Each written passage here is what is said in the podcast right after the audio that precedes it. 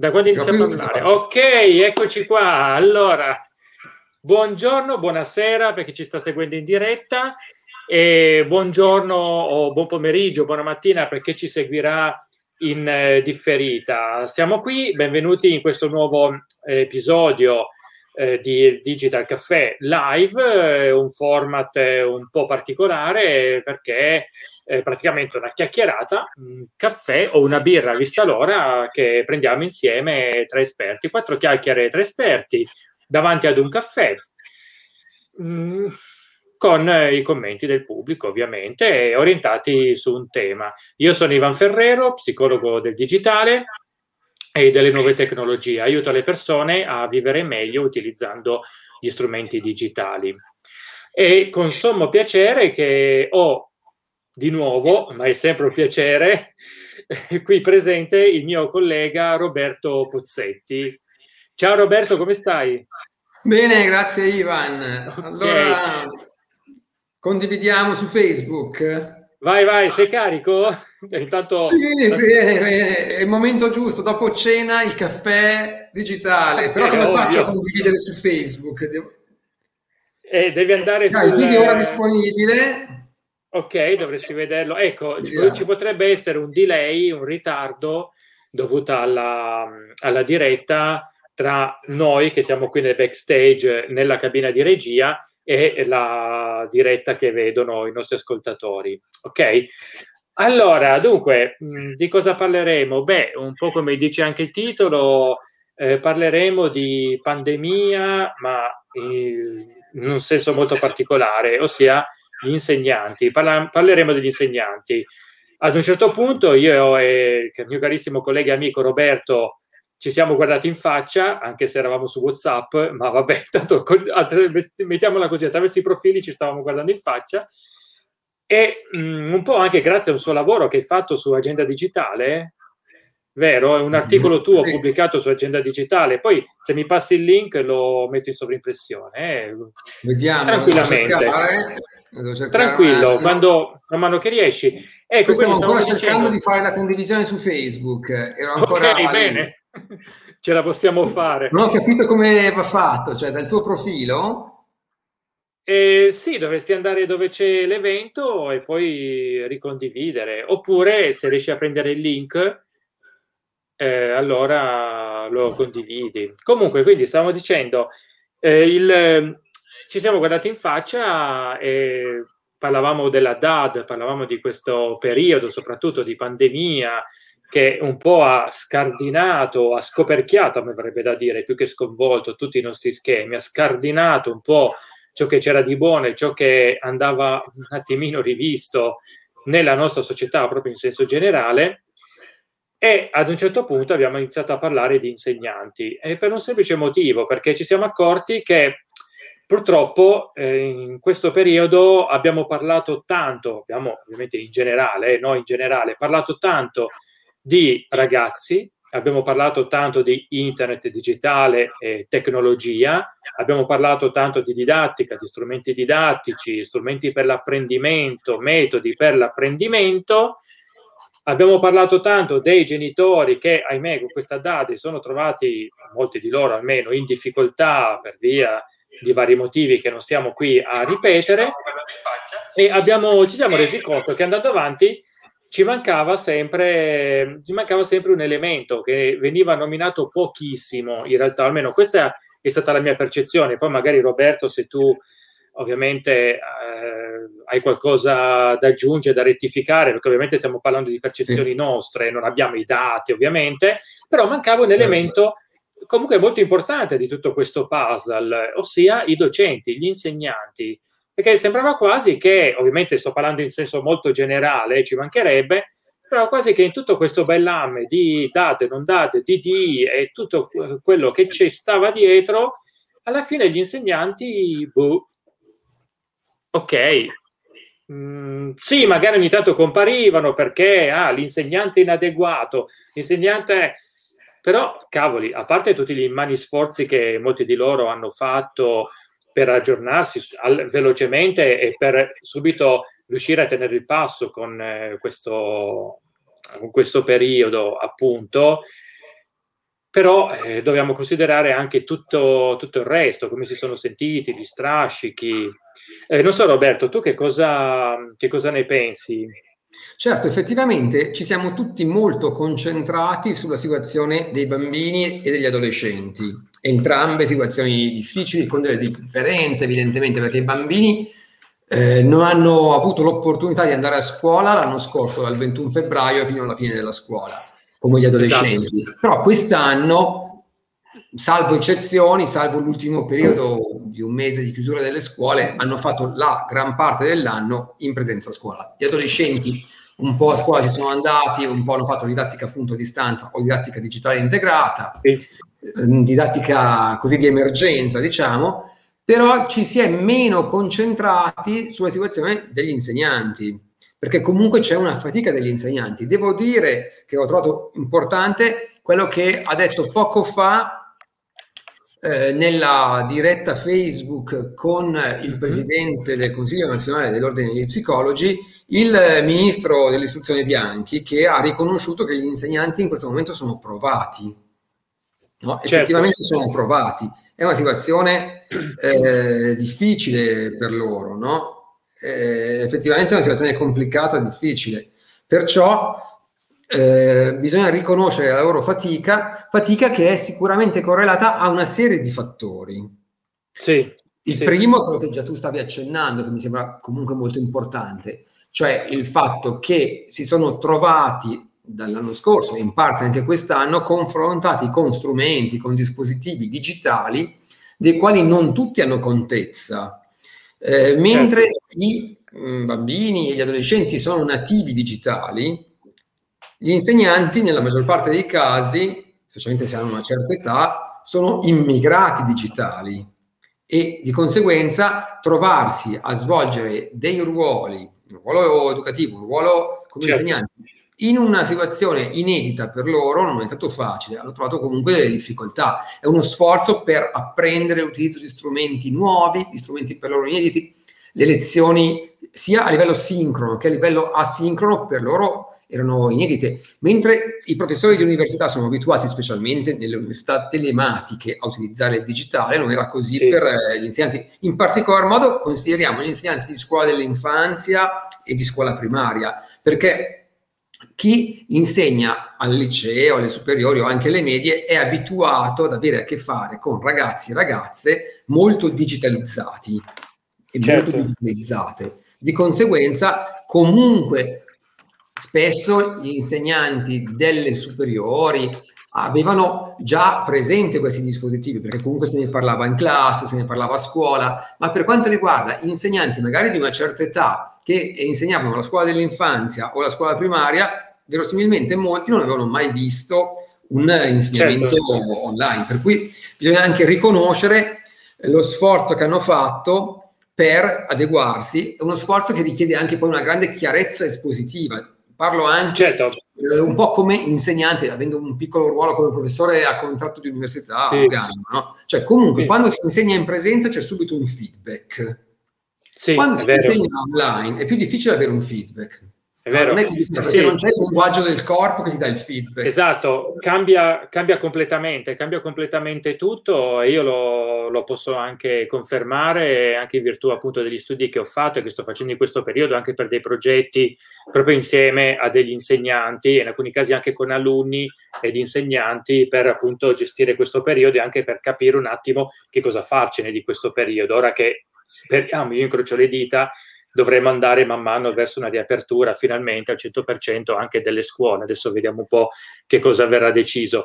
Però sicuramente, quindi possiamo dire che eh, certo, solitamente si parla degli insegnanti, ma ovviamente dietro il termine insegnanti, come per, tutte, come per ogni categoria, c'è un universo. Allora dobbiamo iniziare a distinguere, esatto, perché tu dicevi giustamente, Roberto, se per il discorso eh, se per una tipologia di insegnanti, ad esempio insegnanti universitari, così come altre tipologie di insegnanti, sì, ok, è vero, mh, mm, la presenza in aula fa sempre comodo, è sempre utile, dà quel qualcosa in più e questo non lo neghiamo, però diciamo che il passaggio ad una didattica online, insomma, non è stato così traumatico eh, sia un po' perché probabilmente questi docenti comunque magari erano già abituati, perché per dire io, ok, io non sono un docente universitario, io entro nelle scuole attraverso i progetti, però in quanto formatore, in quanto eh, e così via, mh, io ero già abituato comunque a fare formazione online. Certo, in questo periodo l'ho fatta tutta online,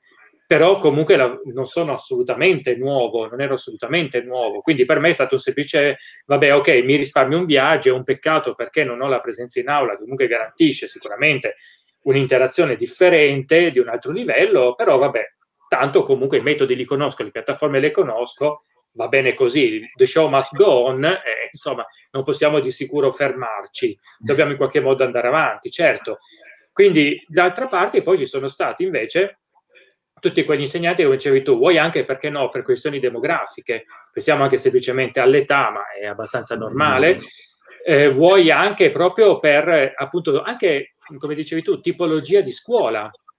Non erano abituati, perché comunque dobbiamo anche considerare che c'erano, ci sono comunque, c'erano insegnanti che non erano abituati a usare il digitale, ma sicuramente non per responsabilità loro, perché io stesso entravo in classi dove c'era ancora la lavagna col gessetto e basta. Quindi è mm-hmm. ovvio che, cioè, diciamo anche che sotto certi aspetti non vieni neanche incentivato ad imparare questo strumento. Cioè, se lo conosci, entri, tanto non lo puoi usare perché non c'è neanche la LIM. Eh, mm. se non lo conosci, non vieni neanche incentivato. E tutto sommato, rimanendo in presenza, le cose andavano avanti più o meno. Ok, esatto. Quindi c'era un po' questo discorso qui, eh, oppure vabbè, la mancanza dei mezzi, appunto, lo abbiamo, lo abbiamo già detto, quindi mh, mm, diciamo che appunto non è stato facile. Ecco, poi un altro discorso è anche proprio la tipologia degli alunni, perché come dicevi tu, se io parto dalle superiori in su, ok, è vero che possiamo dire che è sempre preferibile la, le lezioni, sono sempre preferibili le lezioni in diretta e questo nessuno lo nega, ma comunque c'era proprio, diciamo che da dei ragazzi delle superiori possiamo aspettarci una, un'abilità di smanettaggio, smaneggio, come possiamo dirlo, sì. eh, in più dei, disposi- dei dispositivi elettronici, non garantito ovviamente, perché ricordiamoci che non basta usare, pubblicare tante storie su Instagram per essere dei geni dell'informatica, no? nel senso quindi noi non, non, cadiamo in questo bias per cui noi vediamo i nostri ragazzi sempre sul cellulare, ecco, quelli sono dei geni dell'informatica, assolutamente mm. no, è che semplicemente usano il cellulare più di noi, questo no, però diciamo che comunque eh, sì, ti aspetti anche una maturità in più sotto certi aspetti, o almeno forse un'autonomia in più legata appunto alla maturità. Esatto, una, stessa, una maturità, un'autonomia che forse, anzi sicuramente non potevamo chiedere ai ragazzi delle medie e ancora meno ai bambini delle elementari. Tu cosa certo. ne pensi? O addirittura della scuola dell'infanzia, no? Perché è eh, chiaro guarda, che... non ho voluto toccare la scuola dell'infanzia perché veramente... Dicevi, scusa? È un altro campo ancora, eh, perché è veramente poi anche più difficile fare didattica a distanza. Lì tra l'altro non si parla né di DAD, didattica a distanza, né di, di, di, di didattica digitale integrata, ma di LEAD, no? cioè li, legami educativi a distanza. No? Sì. Il termine LEAD che sembra lead, sembra il lead È vero, in inglese, no? come dad sembra dad in inglese, il papà, no? Come è vero, non ci avevo pensato.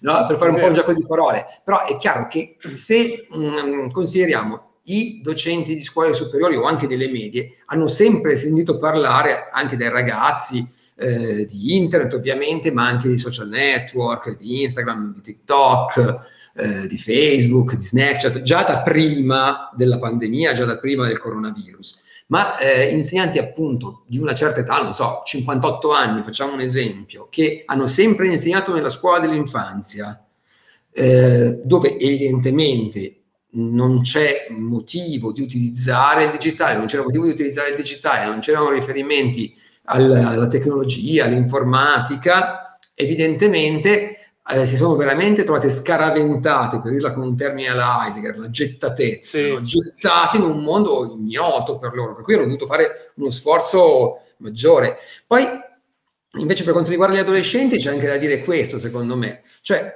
per gli adolescenti il il mondo digitale è sempre stato un luogo di libertà perché li rendeva liberi di incontrare gli amici senza uscire di casa, li rendeva liberi di coltivare dei legami, di andare su internet, sì. un luogo di libertà e un luogo anche in cui trasgredire. E anche sì. un luogo di trasgressione. E invece per gli insegnanti, per gli insegnanti per esempio degli adolescenti, sì.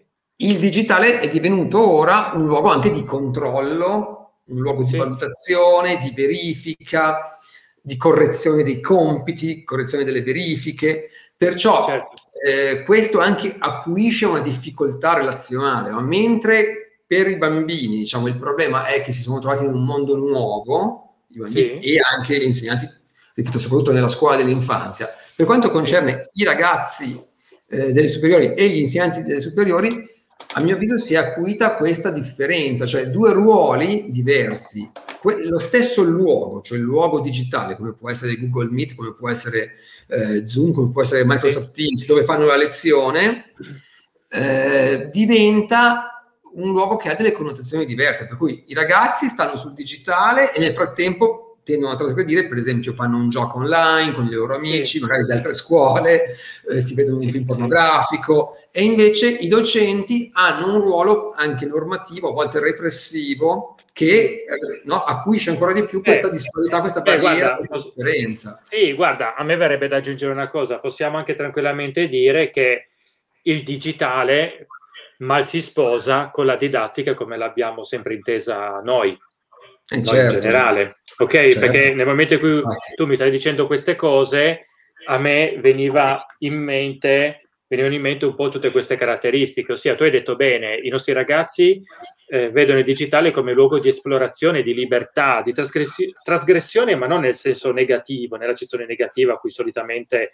siamo abituati, siamo soliti dare. No, eh, proprio trasgressione nel senso che mh, esprimo me stesso senza vincoli, che poi porta anche a tutta un'altra serie di criticità, ovviamente, però di fatto per i ragazzi il digitale è questo, che si è letteralmente scontrato con, eh, contro un'istituzione che invece, almeno per come è sempre stata intesa, è sempre stata pesantemente normativa.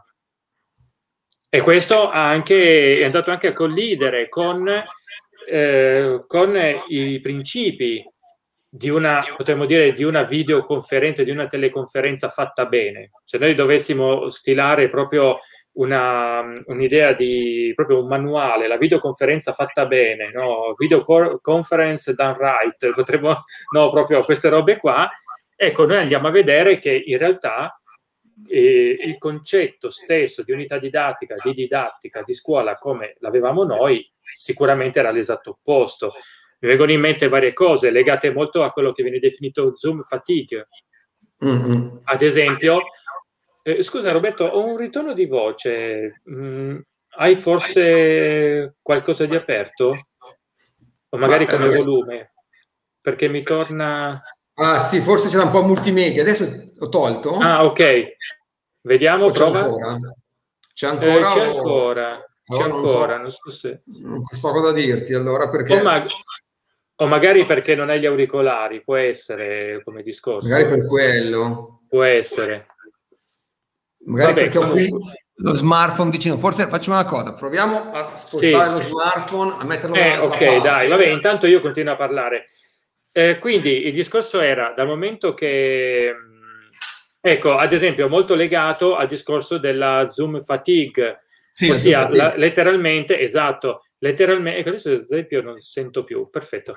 Eh, ad Ora esempio, la fa- mi senti? Molto meglio, molto okay. meglio, sì. Eh, Ad esempio la fatica da Zoom. Lo smartphone che faceva un eco probabilmente. Eh sì, capita.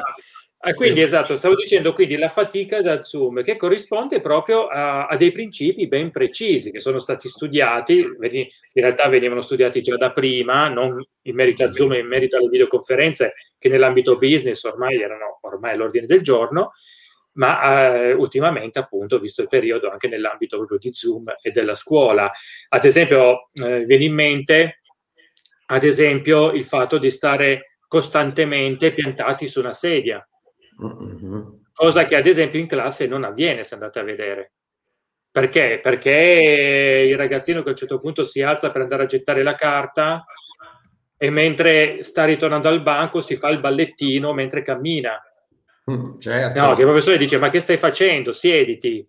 Eh, eh, evidentemente aveva bisogno di muoversi, poi sicuramente il docente fa il suo dovere perché comunque c'è anche un discorso educativo e tutto quanto, quello che vogliamo, però di fatto, mentre invece online era impossibile perché io sto seduto, se io adesso mi alzo e inizio a fare il balletto, sembra un video stupido di YouTube e insomma vengo ancora poi preso in giro magari dai miei compagni mm. e il professore è mm. sicuro mi cazzia.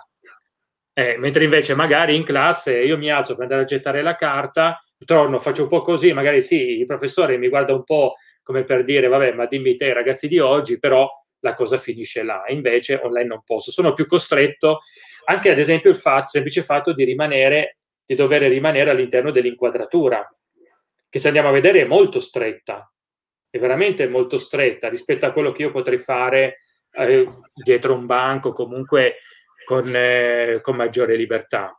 Questo ad esempio è un punto. Eh, sì. Ad esempio, esatto, altre cose che mi vengono in mente sono ad esempio, ah ecco, questa è una cosa molto importante che appesantisce eh, ulteriormente tutto il discorso e che ci viene spontaneo. Ad esempio, la fissità dello sguardo. Uh-huh.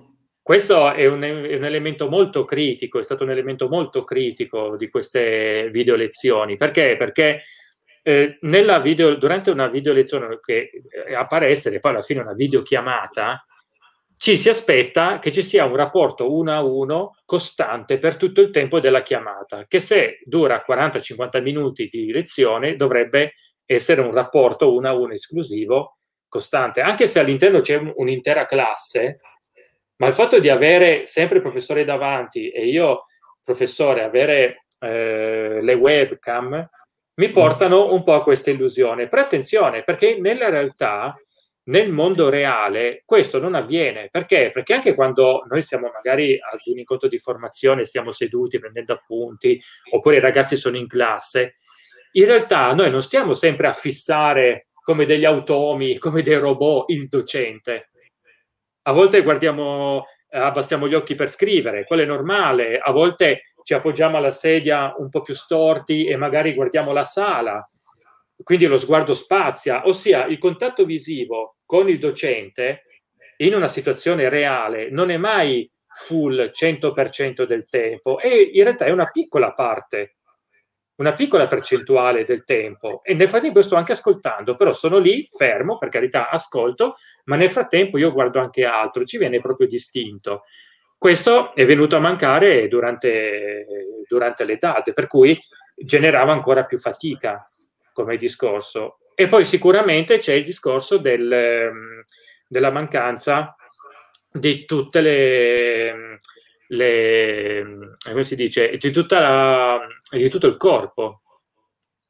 Certo, okay. questo è molto importante sicuramente. Esatto. Sicuro, sicuro. Intanto ti ho mandato il link dell'articolo pubblicato poche settimane fa su Agenda Digitale in cui lì però mi focalizzavo maggiormente sulla, sulle conseguenze soggettive eh, nei confronti okay. dei bambini adolescenti, preadolescenti eh, della DAD e della DDI. Eh, io credo che rispetto a quello che tu dici sul, um, diciamo, sulla scarsa appropriatezza del mhm. digitale rispetto al, eh, al, metodo tradizionale di insegnamento, oppure possiamo rovesciare la questione sulla scarsa appropriatezza del metodo tradizionale di insegnamento nel digitale, su questa diciamo inconciliabilità fra i due dispositivi, quello digitale e quello dell'insegnamento classico. Io credo che dobbiamo parlare un attimo anche di quella che viene definita la quarta rivoluzione della comunicazione. Per te sono cose scontate, però non è scontato magari per alcuni che ci ascoltano. Certo, ci mancherebbe. Si considera che ci siano state quattro rivoluzioni nella storia dell'essere umano a livello della comunicazione. La sì. prima rivoluzione è stata la scrittura, cioè l'essere okay. umano già parlava ma ancora non scriveva, poi comincia okay. a scrivere e mhm. su questo c'è un libro che mi permetto di consigliare eh, che si chiama La farmacia di Platone del filosofo Jacques Derrida, filosofo che morì una quindicina di anni fa, un filosofo comunque recente, uno dei più importanti filosofi post-strutturalisti francesi in cui lui legge il Fedro di Platone e dice effettivamente la scrittura è stata un farmacon con la doppia accezione greca, cioè sia rimedio che veleno. Può essere un veleno, ma può essere anche un rimedio per la memoria. Per cui la prima grande rivoluzione è passare dalla parola alla scrittura. Prima gli esseri umani parlavano ma non scrivevano. Poi, da alcune migliaia di anni or sono, hanno cominciato a scrivere. E in fondo online si scrive tanto, no? perché scriviamo i messaggi su WhatsApp, certo. su Telegram, scriviamo i post su Facebook, su Instagram, oltre che mettere foto, no? Per cui questa è una prima rivoluzione, quella della scrittura. Una seconda grande rivoluzione è avvenuta intorno al 1600 con uh-huh. il cosiddetto effetto Gutenberg, cioè quando la famiglia Gutenberg ha cominciato a stampare no? con la stampa. Allora, sì. prima i libri si scrivevano a mano, no? c'erano gli amanuensi, come non so, il, sì. film, il nome della rosa di Umberto Eco, in cui stavano a trascrivere i libri di Aristotele. poi è cominciata la stampa. Con la stampa si stampano i libri e a cominciato a circolare un certo numero di copie di libri. E questa è stata una seconda rivoluzione della comunicazione che ha permesso, per esempio, certo. di arrivare al quotidiano, no? il, giornale quotidiano che più o meno tutti noi qualche volta leggiamo, adesso si legge più online, però anche, sì. io anche in maniera cartacea, il giornale quotidiano è stato reso fattibile dall'effetto mm. Gutenberg, dalla stampa, certo. dalla tipografia. Poi la terza grande rivoluzione è stata quella tele, cioè televisione, mm. telefono, telegrafo, no, prima televisione, prima telegrafo e um, telefono, poi sì. radio, televisione, sì. poter comunicare a distanza. Ok, tele. Sì. E la quarta okay. rivoluzione è quella di internet. Internet certo. comporta una quarta rivoluzione. Allora, qual è il grande, uno dei grandi cambiamenti, non l'unico, c'è anche la globalizzazione, la deterritorializzazione, per cui scriviamo una mail adesso e la possiamo far leggere a chi sta in Australia o in Cina no? in un minuto. Sì. Però, oltre a questo, una grande novità concerne il modello di comunicazione, ovvero nella comunicazione tradizionale, per esempio la radio, la televisione, la comunicazione era da parte di uno. No? Uno sì. comunicava a molti, no? cioè, per esempio esatto. il leader, eh, il capo di un partito comunicava nel comizio, comunicava alla radio, comunicava alla televisione e molti lo ascoltavano. No? C'era l'uno, sì. Uno che parlava e molti che ascoltavano, rispetto a uno e molti, l'uno e molteplici. E non c'era, non c'era interazione. Non c'era interazione. Invece adesso... Esatto.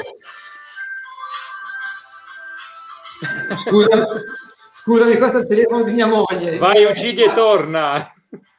Allora, ecco, giusto perché è il bello della diretta, ragazzi. Quindi stavamo dicendo, no, non andate via proprio adesso che arriva il bello. A parte scherzi, ragazzi. Eh, sì, c'è da considerare che il digitale è stata una grandissima rivoluzione, questo ormai è aria fritta, nel senso lo sanno anche i muri. Però, come vedete, è comunque da, da inserire, come dico sempre io, all'interno di un continuum. Cioè, il digitale è vero che è arrivato, ha rivoluzionato il mondo, la nostra società, sotto tanti aspetti sotto tanti aspetti, ma non è da considerare un pezzo aggiunto dell'essere umano. La, ok, mentre invece è un continuum, fa parte dell'evoluzione dell'essere, dell'essere umano. Quindi abbiamo avuto appunto, prima, ok, c'era la parola, eh, ma se vogliamo proprio andare di fino, prima manco quella a momenti, ok? e se parliamo un po', ovvio, adesso sto, sto un po' mm. molto semplificando, parliamo di strutture di pensiero e tutto quanto, ovvio, non solo di corde vocali, attenzione. Però appunto prima c'era la parola, poi la scrittura, che se andiamo a vedere anche la scrittura ha avuto una sua evoluzione, poi andando avanti appunto con Gutenberg, come dicevi tu, l'effetto Gutenberg, quindi c'è stata un'altra evoluzione, sempre legata al discorso in questo caso della stampa, quindi comunque parliamo sempre di scrittura, che però non è, stato semplicemente, non è stata semplicemente un'aggiuntina a qualcosa che c'era già prima la stampa ovviamente ha rivoluzionato completamente la nostra società a suo tempo. E poi è arrivato appunto il digitale che di nuovo... Prima il telefono... Eh sì, scusa, prima il telefono che, era un, sì, che prevedeva diciamo. un rapporto esatto, uno a molti, pressoché istantaneo anche quello, sì, il telefono, d'accordo, poi la televisione e la radio. La televisione e la radio presupponevano una comunicazione pressoché istantanea, anche lì, a differenza della stampa, e quindi pressoché istantanea, però sempre una molto mancava l'interazione. Poi quindi stavi dicendo... Mi scuso per esatto. l'interazione in diretta, la chiamata di qualcuno a mia moglie che aveva il, lo smartphone qui. Ehm, e poi appunto uh-huh. questa interazione implica che diciamo i giovani oggi nativi digitali, gli adolescenti soprattutto, sono abituati a interagire, no? Infatti intervengono sì, sì. molto sui social. I social sono un esempio di questo, cioè che sia Instagram, che sia TikTok, che sia Facebook, comunque c'è interazione. Uno mette un post, non so, una ragazza mette un post su Instagram con una foto o un video e subito ci sono commenti, si interagisce. Per cui la comunicazione non è uno a molti, ma è molti e molti, no? C'è la moltitudine che interagisce, no? E poi ci sono persone che ci sono persone che interagiscono scrivendo commenti e a loro volta commentano sui commenti. Sì, per cui Quindi, si crea, diciamo, questo... si crea esatto, una esatto. situazione diciamo, che non è l'albero con la radice, ma è un rizoma. Sì, no? Il rizoma è qualcosa di orizzontale in cui non c'è una una, un punto di riferimento unico, per cui una moltitudine esatto, che esatto. interagisce e i ragazzi sono abituati così oggi. Invece il digitale eh, è poco efficace per riproporre il metodo in cui c'è l'insegnante che parla per due ore, poi è chiaro che si fanno anche dei lavori di gruppo, si cerca di farli interagire, però certo, il metodo certo. classico dell'insegnamento è un po' come il prete che parla in chiesa e i fedeli che ascoltano, no? Sì. Il, il prete che fa la predica, l'omelia, e i fedeli sono lì ad ascoltare in silenzio, che è qualcosa di un po' annoiante per i ragazzi, no? Perciò mh, utilizzare il digitale però per fare qualcosa di un insegnamento tradizionale, come dici tu, stride un po', no? Sono sì, ecco. un po' in contraddizione. Esatto, guarda Roberto, ti, ti fermo un attimo. Eh, specifichiamo solo perché ovviamente dovete anche capire che comunque noi, ovvio, ci sarebbe da scrivere un trattato su questo, se volessimo essere veramente completi e trattare ogni singolo caso, ogni singola possibilità o ramificazione della questione, per cui stiamo anche semplificando. Noi stiamo parlando di un modo di fare didattica che potremmo dire sicuramente old school, che fortunatamente anche prima della, della pandemia ormai veniva adottata da pochi insegnanti, per, perché comunque insomma, oramai la didattica standard erano ad esempio lavori di gruppo, ricerche da fare a casa, poi se ne parlava in classe e così via. Ecco, attenzione, però comunque è un tipo di didattica quello che in qualche modo è rimasto nel nostro DNA, forse perché noi che adesso siamo, tra virgolette, i docenti di turno, al nostro tempo abbiamo avuto questo esempio di didattica. Cosa è successo? E poi correggimi Roberto se sbaglio. Eh. Ecco, una particolarità di questi digital caffè è che possiamo anche contraddirci e non andare d'accordo. Eh. E quindi ne parliamo. Okay, okay. Allora, se no sai che noia, queste bolle sociali. Eh sì. Comunque, due palle. Allora, comunque, a parte scherzi. Ehm, ecco, però, cosa è successo? Dal mio punto di vista, per come l'ho vista io, eh, con l'arrivo della eh, della DAD, quindi con tutte le difficoltà che abbiamo citato all'inizio di questo episodio, è come se molti insegnanti fossero, tra virgolette, regrediti a quel metodo di insegnamento. Perché? Perché se io non conosco ehm, bene Zoom, eh, non conosco Miro, eh, non, con, non, conosco i programmi per realizzare mappe mentali e non so neanche, ma, magari ho scoperto due ore fa come condividere uno schermo, allora ecco che per forza di cose, ed è normalissimo, qui non si sta accusando nessuno, è normalissimo che preso anche dall'ansia della performance, perché ricordiamoci che c'è comunque un, una didattica, anche se l'hanno poi ristretta, però comunque una didattica da rispettare tutto quanto, allora ecco che tendo a regredire nella forma che a me appare più semplice, più gestibile, in quel contesto lì, che in questo caso era, ok, siamo di fronte ad una videochiamata, io parlo, voi ascoltate poi vi dei compiti a casa, però adesso io parlo e voi ascoltate. Io mi ricordo di docenti che eh, dopo io entravo per dei progetti, non per fare lezione, però comunque vedendo come comunque tenevo alta l'attenzione dei ragazzi, anche semplicemente con delle mappe mentali costruite in real time insieme a loro lì sul momento, poi dopo in privato mi chiedevano appunto ma come si usa questa cosa? Cioè nel senso le mappe mentali ovviamente le conoscevano, però non l'avevano mai pensate immaginate applicate online la data. Mi chiedevano quale software avessi utilizzato e così via. Quindi ecco, volevo, ci tenevo a specificare eh sì. un po' questa sì, cosa perché è doveroso.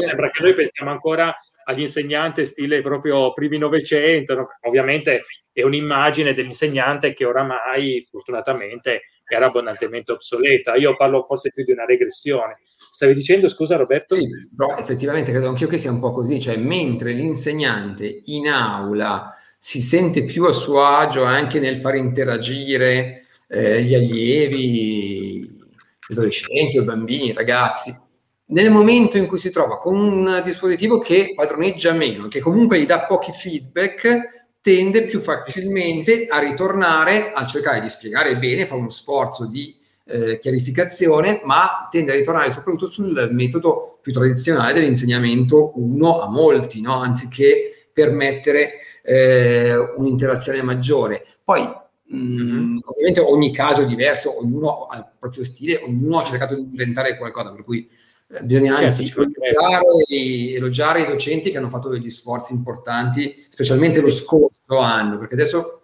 si sono maggiormente impratichiti, hanno maggiore dimestichezza.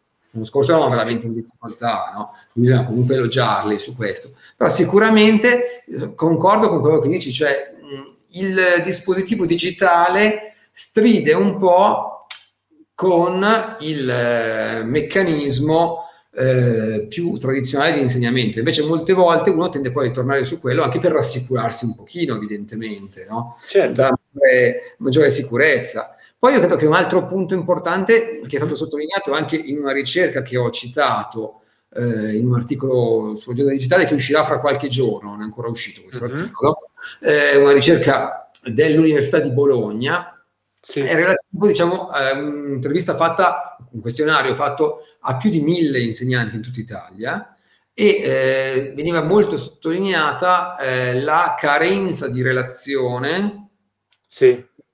di relazione interpersonale, relazione umana tra docenti e allievi, a fronte di un incremento eh, del tempo dedicato alla valutazione, alla correzione.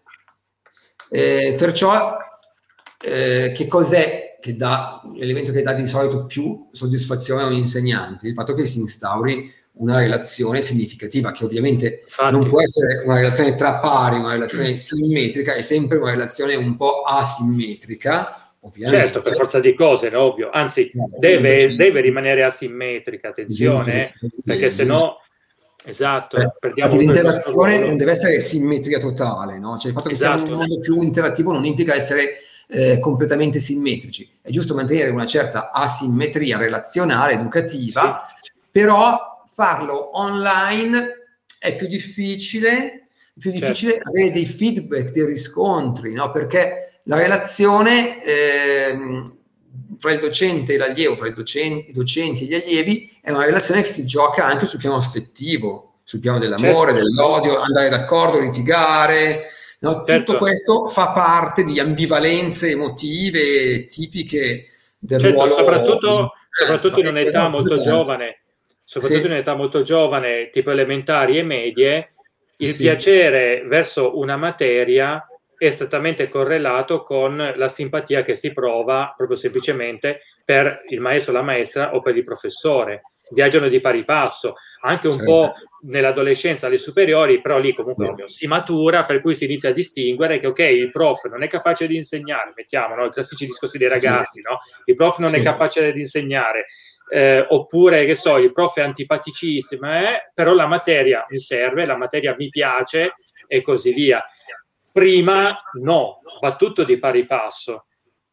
Sì, sì, e, scusa, volevo precisare. certo, certo, e se questo eh, comunque viene un po' a ridursi, come hanno sottolineato eh, la maggior parte dei docenti di questa ricerca svolta dall'Università di Bologna, purtroppo sì. il grado di soddisfazione che ha un docente nell'insegnamento evidentemente ne viene intaccato, no? Perché uno dice sì, io ho fatto la mia lezione online, però non mi sono veramente relazionato con i ragazzi eh, li sì, vedo sì. soltanto online oppure li vedo nella didattica mh, integrata, ne vedo qualcuno online, qualcuno in presenza, non riesco a instaurare quel legame che avevo invece prima che prima della pandemia, prima del coronavirus e di conseguenza vivo con eh, un po' di frustrazione, di disagio il mio eh, ruolo di insegnante, il ruolo educativo. Chiaro che certo, mh, mm, certo.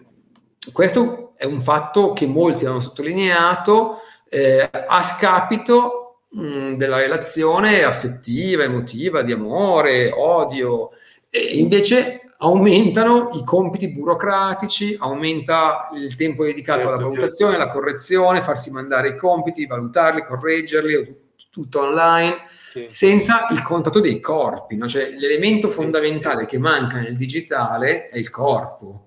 Allora, certo, certo. l'incontro dei corpi, dicevo prima, come feedback, perché vedere il, a parte che alcuni poi tolgono proprio, alcuni ragazzi tolgono proprio la, il video. Vengono no? direttamente. Vengono il video e fanno quello che vogliono. Altri docenti dicono no, tenete acceso sempre il video, però uno può stare con il video acceso, ma il corpo non lo vede. Cioè, in questo momento noi non vediamo i nostri corpi, no? Vede la parte sotto, la parte inferiore, che è la parte sì, più importante anche. Non c'è soltanto la testa, c'è anche il nostro corpo in gioco, no? Certo, allora, certo. il fatto di cancellare per certi versi ogni feedback eh, corporeo, se non la mimica facciale, Mm-hmm. Eh, credo che sia una cosa importante eh, e un punto critico perché riduce gli spazi di interazione e di relazione, perché rimane una relazione diciamo soltanto verbale, mh, mm, anche quello del corpo è un, un, linguaggio, però un linguaggio non verbale, semmai va riportato certo. al discorso, va riportato al piano delle parole e tutto quello che concerne l'avere un corpo che parla si vede poco, si coglie poco. Certo.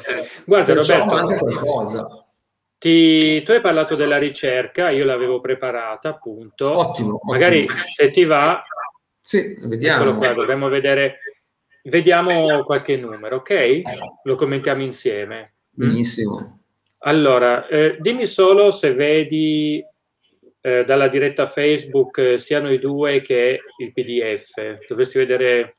Allora, io vedo su StreamYard vedo insegnanti pandemia, DAD, benessere psicologico e lavorativo. Per cui quello che ok, vedi anche noi due? Sì, sì. Ok, eh, Una ricerca della professoressa Matteucci, che è del Dipartimento di Psicologia a Bologna e che è docente di psicologia dello sviluppo e dell'educazione. Sì. Allora, andiamo giù. Ecco, sì, più di mille insegnanti, quindi veramente una ricerca molto corposa, perché insomma, niente male direi. Eh. Allora, quello che mi ha colpito molto, allora, eccolo qua, le considerazioni. La letteratura scientifica suggerisce che diversi fattori che contribuiscono allo sviluppo di benessere psicologico e lavorativo degli e delle insegnanti Eccoli qua. Allora, sì, riesco a metterli tutti. Fattori di rischio. Eccessivo carico di lavoro. Comportamenti dirompenti degli studenti. Bassi livelli di motivazione degli alunni, questo è anche molto importante. Conflitti con i colleghi. Mancanza di riconoscimento sociale della figura dell'insegnante. Ecco, poi i possibili fattori di rischio invece legati proprio nello specifico alla DAD difficoltà nell'utilizzo delle tecnologie, appunto ne abbiamo già parlato, difficoltà legate alla natura della DAD, ad esempio coinvolgimento di tutti gli studenti, limiti nell'interazione e nelle attività, eccessivo senso di responsabilità percepita. Questi qua come li vedi tu, Roberto? Sì, interessante eh, fare diciamo, il confronto, come è stato proposto qui, tra mm. fattori di rischio in generale e altri, perché per esempio i comportamenti sì. dirompenti degli studenti mm-hmm online in DAD credo che siano improbabili, cioè possono capitare, no? Come quando eh, insegnanti riferiscono una ragazza si è messa a piangere e ci ha detto che da quando sta a casa eh, mangia e vomita, prima non capitava, ha fatto una sorta di coming out sui suoi disturbi alimentari. Quello può essere un comportamento dirompente, no? Che sì, effettivamente sì. può angosciare, no? Mm, può inquietare certo. l'insegnante e anche gli altri compagni. Questa è una cosa che Capita. Beh, guarda, comportamento dirompente ti, ti, posso, ti posso dire, ad esempio, un comportamento che ho visto proprio oggi, ad esempio, ah, in una classe che ero in DAD, io assistivo sì. il professore. Allora, eh, c'è stato un diverbio tra un alunno e un professore e questo professore, insomma a un certo punto il professore un po' non dico che è sceso a livello dell'alunno, però diciamo che ha perso un po' le staffe. Mm-hmm. Allora a quel punto il ragazzo ha continuato a rispondergli a tono, insomma, puoi immaginare le cose sono andate avanti due, con due o tre scambi, quando ad un certo punto, vabbè, come vabbè, noi siamo esperti del mestiere, quindi possiamo immaginare come vanno a finire queste cose, succede che a un certo punto l'insegnante, forte del suo ruolo, l'ha proprio troncato di brutto dicendogli proprio ad un certo punto non mi interessa, se non mi fai questa cosa io ti metto, io ti metto tre, punto. E proprio per chiudere il discorso. A quel punto il ragazzo ha detto va bene, mi metta tre, ha chiuso ed è uscito dalla stanza. Chiaro. E non è più rientrato. Eh. Ok, ecco, ad esempio, in una situazione normale è vero che ci sono anche i casi in cui il ragazzo prende ed esce dall'aula, però è molto meno probabile. Quello è vero, quello è più probabile che lo faccia online, certo, perché si disconnette mm-hmm. e se ne sta a casa sua. Invece se uno esatto. un ragazzo a scuola, dove va? Cioè esce dall'aula dove va? Capita esatto. anche a scuola, ma è più improbabile. Certo, sì, però io credo che in generale i comportamenti mm-hmm. dirompenti siano qualcosa che colpisce di più in presenza, in generale. Sì, sì. Io credo. Com- però, chiaro, ci sono queste eccezioni. Quella che dici tu è un'eccezione. Quella che ti dicevo io, di cui mi hanno parlato, è un'altra mm-hmm. eccezione. C'è una ragazza che si mette a fare coming out su disturbi alimentari eh, certo. online non è una cosa da poco, anche perché il docente non sa come gestirla una situazione eh, certo. Non sarebbe facile da gestire neppure in aula, neppure a scuola, però a maggior sì. ragione online. No? Sì, Così. è interessante. Qui siamo di fronte al classico, al classico esempio per cui lo schermo pro- dà quella illusione di protezione maggiore per cui una persona si sente paradossalmente anche ehm, autorizzata a lasciarsi andare un po' di più quello sì, anche nelle sedute di psicoterapia online, no? a volte si nota sì. questo, cioè che mh, mm, in quei casi che hanno fatto per esempio un percorso in studio, poi con eh, il coronavirus sono passati sull'online e online raccontano delle cose intime, per esempio eventi sì. traumatici che non hanno avuto mai il coraggio di dire in seduta. No? Questo sì, è un fenomeno che capita, cioè eh, questa disinibizione che c'è online ma anche il flaming aggressivo che dicevi prima tu, no? Cioè, esatto. Cioè, per esempio, quel Poi, flaming uh-huh. scatta no? quando ci si infiamma online più che in presenza. Anche perché, per esempio, come quando ci sono eh, i fenomeni di mm, bullismo, tipo cyberbullismo, eh, online uno non vede la reazione del, del, compagno di classe a cui sta facendo sì, certo. se, se, eh, uno fa il, fa il, bullo con un compagno di classe in presenza questo si mette a piangere l'effetto del bullo è comunque di frenarsi no? invece online uno chiude il video si disattiva il video sta piangendo ma non lo vede nessuno no? Sì.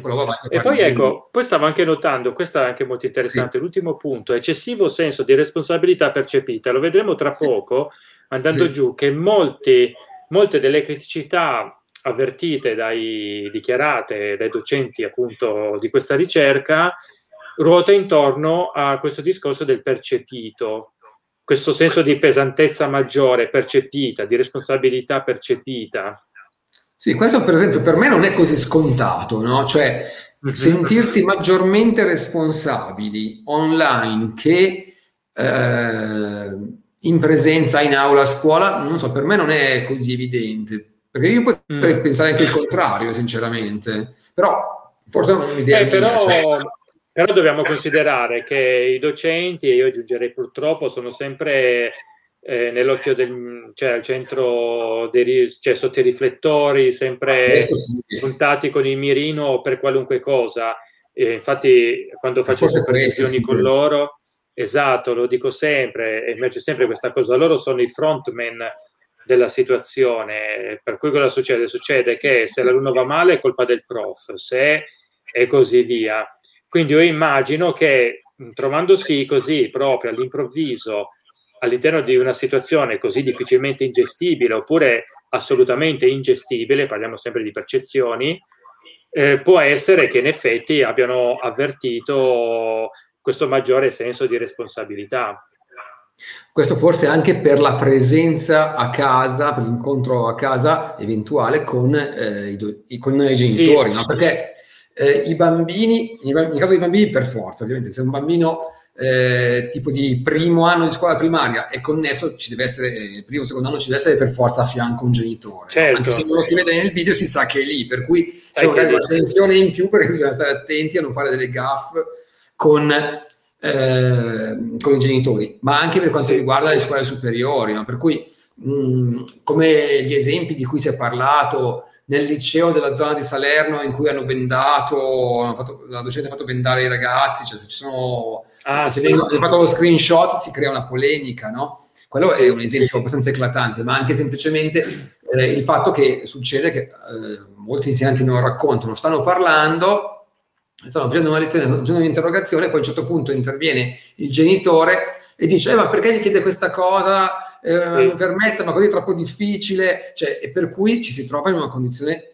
forse sì, in questi termini di maggior certo, responsabilità perché ci si sente maggiormente esposti a, allo sguardo degli altri, allo sguardo dei genitori, sì, eventuali denunce, a giudizio, potremmo giudizio, dire. Giudizio, esatto, un giudizio che, che non è... Esatto, un giudizio che però non termina lì perché appunto come stavi dicendo tu è un giudizio che può dare adito poi a ricorsi a, un sacco di, di questioni anche spiacevoli comunque. Quello sì. Mm. poi ci sono anche fattori protettivi. Eh infatti stavo guardando anche quello. Abbiamo autoefficacia il coinvolgimento lavorativo il supporto sociale quest'ultimo punto molto molto interessante fornito da familiari amici e colleghi cioè, eh, il docente sì. a casa si fa aiutare dalla moglie, dal marito, eh, da altri colleghi, cioè comunque si è creata, specialmente secondo me nella prima ondata sì. eh, di coronavirus, per cui un anno fa diciamo, un, si è creata una solidarietà collettiva, poi via via si è un po' andata perdendo, no? però all'inizio sì. eh, il docente che era in difficoltà con dispositivi digitali che conosceva poco si faceva aiutare dai colleghi, il collega diceva utilizza Whereby che va bene, utilizza eh, Google Meet che è ottimo, no? eh, fai la lezione su Vimeo, poi la registri e gliela mandi dopo, no? Questo sì. probabilmente è stato un supporto che hanno percepito, hanno avvertito molto e che invece in classe non c'è, uno sta in classe non è che può farsi aiutare certo, nessuno. Infatti, no? come infatti. questo supporto ce l'hanno i ragazzi a casa con i genitori o con i fratelli, le sorelle, così ce l'hanno anche i docenti. Questo sì, è un esatto. importante. Esatto, sì, sì. Poi, vabbè, i fattori protettivi legati alla DAD, più o meno siamo lì, il supporto tecnico fornito dalla scuola, e poi, vabbè, gli aspetti positivi della DAD, possibilità di individualizzare maggiormente le attività, flessibilità nell'orario di lavoro, insomma, questo, sì. questo, questo sicuramente. Certo, diciamo sì. che la, esatto, la DAD ha avuto le sue criticità, ma in altri casi ha avuto anche delle opportunità, possiamo metterla, metterla così, certo. un po' come lo smart working. Il tempo, esatto, come lo smart working, non avere il tempo per lo spostamento per andare a scuola, potersi gestire meglio le attività, eh, mm-hmm. impegni sì. domestici con i figli, Sicuramente questo è sì, importante. Sì. Ecco, qui, ecco, andare... stato, questo è quello a cui sì. facevo più riferimento prima, che secondo me è la cosa più importante. No? Sì, sì. Sì, è interessante qua vedere come eh, abbiano chiesto appunto a questi docenti, eh, de, hanno prelevato vari fattori, hanno chiesto se eh, per loro era aumentato o diminuito eh, ad esempio il carico di lavoro, poi vedremo altri, altri fattori, altri elementi. La cosa che, che, è interessante da notare è che si parla di questionari autosomministrati. Cosa vuol dire? Vuol dire che non sono io che ho, io ricercatore che ho, ho osservato l'insegnante, eh, ma ho magari preso le misure con delle strumentazioni, che sono delle app per vedere e così via ma ho consegnato il questionario al docente che mi ha risposto. Questo ovviamente porta a dei limiti che però per noi che siamo psicologi diventa anche, diventano invece molto interessanti, cioè dei limiti forse per chi è più ricercatore, ma chi è più, tra virgolette, psicologo, magari come noi, appunto, sono molto interessanti, ossia eh, che parliamo appunto di percezione, quindi non è detto che sia aderente alla realtà. Però diciamo già okay. come autovalutazione, come eh, mm-hmm. propria impressione, più di un terzo, il 34%, riferisce un basso livello di benessere psicologico, per cui sì. più di un terzo degli insegnanti hanno trovato, almeno di quelli che hanno risposto, ma comunque un campione ampio, ripeto, più di sì, mille, certo. diciamo, più di mille è già un campione importante. Sì. Più di mille, su più di mille vuol dire che oltre 350 Mhm. hanno risposto dicendo che hanno avverito poco benessere psicologico, per cui sono Sì. stati poco bene in DAD o in DD, in didattica digitale integrata. Sì.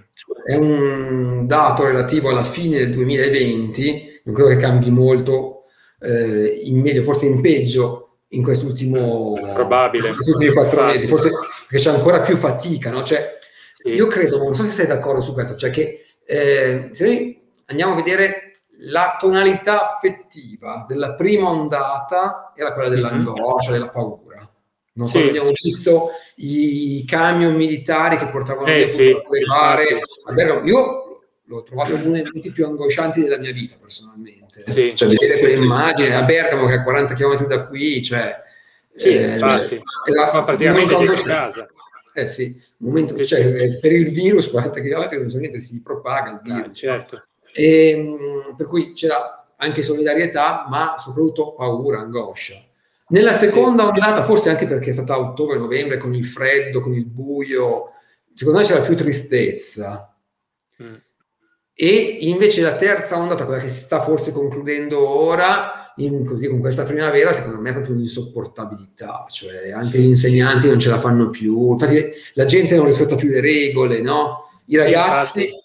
l'anno scorso i ragazzi erano tutti in casa perché non si vedeva in giro nessuno veramente, Sì, adesso vero. si incontrano un sacco di ragazzi diciamo così appartati, non in luoghi centrali, ma in luoghi appartati, basta Sì. andare in periferia, in luoghi un po' appartati, si trovano un sacco di ragazzi che si riuniscono e anche gli Sì, insegnanti sì, dicono, voglia. non ce la facciamo più, cioè, Certo. per cui potrebbe Sì. essere anche più del 34% adesso. Ecco, magari- c'è anche, c'è anche un altro Più. discorso da considerare che leggevo pochi giorni fa, adesso non mi ricordo più dove, quindi non so citare la fonte purtroppo, Ok. durante le, le Ok. solite peregrinazioni nel web, appunto, quindi Sì. non è che poi ti segni la cosa, eh, in cui si diceva che è un po' come se, tra virgolette, ci stessimo abituando alla situazione. Ok? E di conseguenza questo porta anche a un abbassamento della, della guardia, dei livelli di allerta. Non a livello istituzionale, ovviamente, che rimangono sempre alti, ma Mm. parliamo più della popolazione. Mm, mm, Per eh cui sì. prima era l'eccezionalità, poi insomma, eh, adesso in effetti facci caso, eh, agli inizi tutti attaccati a telegiornale, ogni variazione di 10 eh, unità, tipo 10 morti, 10 contagi in più o in meno, stavamo lì attaccati, ah no, sono aumentati, ah no, sono diminuiti, poi magari andavi a vedere, in realtà l'inflessione era lieve, però quella Mm. decina in più veramente sembrava che stesse scoppiando il mondo. Ade- no, che fossero una nullità, ovviamente, parliamo in termini di percezione. Adesso invece ormai la gente non sta neanche più tanto dietro a questi numeri, cioè sì, certo, uno li segue, però eh, 300 morti in più, 300 morti in meno, boh vabbè, basta che si arrivi ad un dunque, ad una soluzione e si torni a respirare, ecco, quindi probabilmente anche questo ha, ha poi comportato eh, questo mutamento del Sì. sentimento, anche della percezione Sì. della questione. Ormai ci stiamo abituando al fatto che il virus c'è, miete vittime. Speriamo Sì. solo che finisca al più presto. Ok? Sì, sì. Mm. sì. Concordo, concordo. cioè, e, e dunque anche la posizione degli insegnanti è probabilmente quella di abituarsi, io credo, no? cioè si abituano un po' alla situazione, non sopportano più le regole, non c'è più Mhm. neanche questa angoscia, perché ormai appunto 300 morti eh, un anno fa faceva impressione, ora Sì. si dice, beh, ma anche un po' meno dei mesi scorsi, la situazione sta migliorando. Ma poi, come dici, Sì, esatto. quello che dici rispetto ai dati, cioè, ma anch'io personalmente l'anno scorso stavo a guardare il bollettino sul coronavirus, Sì, eh, sì. è stato, non so, alle 5, 5 e mezza del pomeriggio. Adesso, se mi arriva la notifica sullo smartphone, lo guardo così, ma Certo. ormai, no? Sì. Cioè, mm, Sì, diciamo prima invece stavo a guardare cosa, aumentano o diminuiscono i casi, la percentuale Sì, di sì. tamponi positivi, cioè, prima li face- Sì. facevo caso, adesso Anch'io. sì, molto vagamente adesso, diciamo, Sì, diciamo che, che- sta migliorando. Secondo me, secondo me è anche perché non so quanto sia stata una strategia di comunicazione da parte del governo. Io non sono complottista, non so, per cui le butto lì, ma po- posso anche stare dicendo una cretinata, eh, per carità. Eh, però di fatto è come se eh, mi dà l'impressione che l'attenzione sia spostata da, appunto, dai, dalle criticità, tipo appunto i decessi, i contagi, a, ai colori, cioè quello che possiamo e non possiamo fare.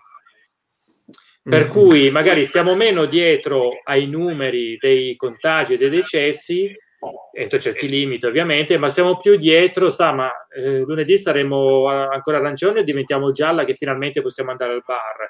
Non, che, non perché stiamo diventando superficiali, attenzione, però è perché oramai eh, abbiamo comunque dentro di noi questa voglia, questo desiderio di riprendere o comunque di ripartire e di andare avanti che ad un certo punto inevitabilmente la nostra attenzione è più spostata su quello. Ok, ma che cosa potremo fare da lunedì? Sì. Non sì, so se hai anche tu questa... Sì, mm. sì, concordo, ma eh, anche mm, eh, l'altro giorno, sabato, no, quando ho visto l'intervista che ti hanno fatto in diretta a SkyTG 24, sì, sì. Eh, a fianco alla tua intervista c'erano i dati dei vaccini, no? Cioè, per cui sì. che anche una sua logica, cioè vedere i termini sì, positivi, cioè aumenta continuamente il numero di persone vaccinate. Esatto. D'accordo? Però appunto ci siamo abituati alla morte delle persone e questo diventa appunto come se fosse una routine, no? È un sì. po' anche cinico se vogliamo questo, però concerne un tentativo, secondo me, relativo a questa insopportabilità di andare avanti, cioè Esatto. lunedì diventa zona gialla, esatto. lunedì ritorna zona arancione. Esatto. Fare, è, è un, esatto, c'è, è un dire, esatto, è un dire senza nulla togliere, ovviamente, senza per carità mancare di rispetto per chi ovviamente ha perduto eh, persone, ci mancherebbe, però è un po' come dire sì, ok, d'accordo, però io sono ancora vivo, adesso vediamo di, di vivere. Cioè, mi dispiace per quello che è successo fino ad ora, però d'accordo, però io comunque se io ho due figli rimango con due figli da sfamare. E allora sì, ok, mi dispiace per quello che è successo, ma adesso io devo vedere se domani potrò o non potrò riaprire col mio bar, perché devo sapere se potrò continuare a sfamare i miei figli eh, e così via. Ma così ovviamente anche questioni meno, meno critiche, tipo, ma eh, speriamo che finalmente magari quell'azienda adesso si svegli, chiami per quel progetto, no? robe di questo tipo, perché ad un certo punto comunque il, eh, è, tipico, è proprio dell'essere umano, una forma di resilienza per cui ad un certo punto, ok, d'accordo, però adesso andiamo avanti. Ripeto, sì, senza sì, sì. ovviamente nulla togliere a quello che è successo, ci mancherebbe, eh, per l'amor del certo, cielo. No, so, è chiaro, purtroppo eh, è stata un'esperienza drammatica per noi che non abbiamo vissuto la guerra, è sicuramente il periodo più brutto che abbiamo vissuto. Io credo che quello che è capitato l'anno scorso, la primavera dell'anno mhm. scorso, ce lo ricorderemo sempre, perché cioè, stare chiusi in casa eh, 24 ore al sì, giorno... È, una cosa che racconteremo poi ai nostri nipoti, ai nipoti. Certo, certo. Cioè, quella fase secondo me è indimenticabile, cioè, credo che è stato sì, veramente un periodo incredibile. Cioè, quando c'era la città spettrale, non c'era in giro nessuno, sì, si incontravano più ambulanze che automobili cioè veramente... Sì, cosa... anche in, in cose meno, meno drammatiche, anche tipo le file davanti ai supermercati, tutti in fila con i carrelli, con i guanti, la mascherina, che oltretutto non, eri, non sapevi neanche se sarebbero bastate come precauzioni, perché ai primi tempi non si capiva, eh, a momenti sembrava quasi che te lo, te, te lo, questo virus te lo potessi portare in casa a, eh, calpestandolo, per ah, dire. Sì, ti ricordi che... Sì, sì, mi ricordo che si diceva, ma, ma con le scarpe... Eh, sul pavimento ci può essere sul pavimento del centro chiede, commerciale sì, ci può essere ci, il perché quando eh, che ci chiede, commerciale esatto.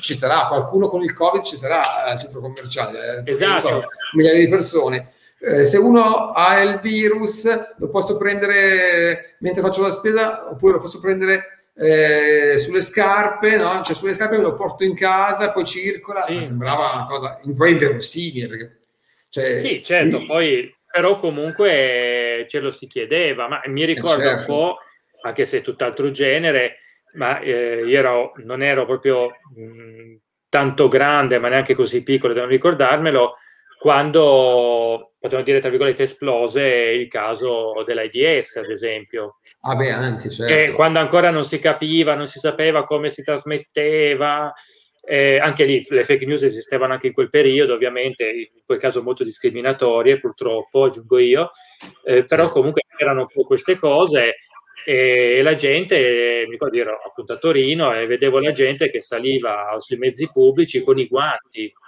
mm. aveva paura a toccare delle maniglie che magari erano state toccate due minuti fa, due minuti prima da, no, non da un sero positivo, perché in quel periodo non c'era ancora questa consapevolezza, queste differenze e così via, ma da un malato di AIDS, perché sì. all'inizio di quel periodo non, ovviamente non lo si conosceva, la gente non era ancora ben informata, per cui esistevano o i sani o i malati di AIDS. Ecco. Mm.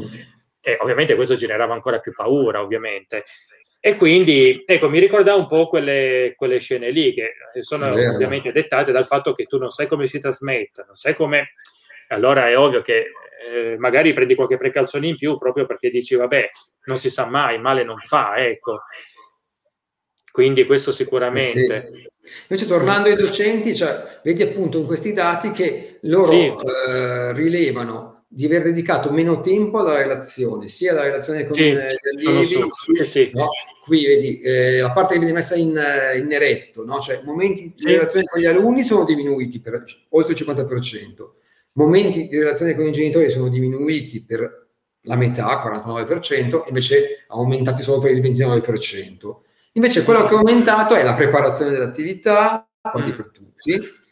Beh, questo, questo lo capisco. No? La preparazione del... di insoddisfazione, no? Cioè, la preparazione io... dell'attività lo capisco, sai Roberto, perché in effetti è vero che il digitale comporta mh, ovvio, soprattutto quando non conosci gli strumenti, ma anche se li conosci, comunque comporta un carico maggiore di lavoro in fase di preparazione. La cosa interessante è che lo prepari una volta e te lo tieni per anni. Quindi oh, dopo vivi, vivi, di rendita. Questo certo. soprattutto perché appunto eh, nelle altre occasioni magari ti bastava, ti bastava il libro di testo Adesso no, e allora dovevi metterti lì a preparare tutto, a fare, insomma... Sì, cioè fai, eh, fai delle slide, le hai lì, so, anche le slide che utilizzo esatto, io a livello esatto. universitario, eh, le ho preparate quattro anni fa, tre, quattro anni fa, ogni tanto le aggiorno, le miglioro. Sì, certo. Eh, però la base del mio corso rimane quella, no? Sì. È chiaro che quello ti aiuta, cioè quando hai fatto un lavoro una volta, poi hai la base per proseguire.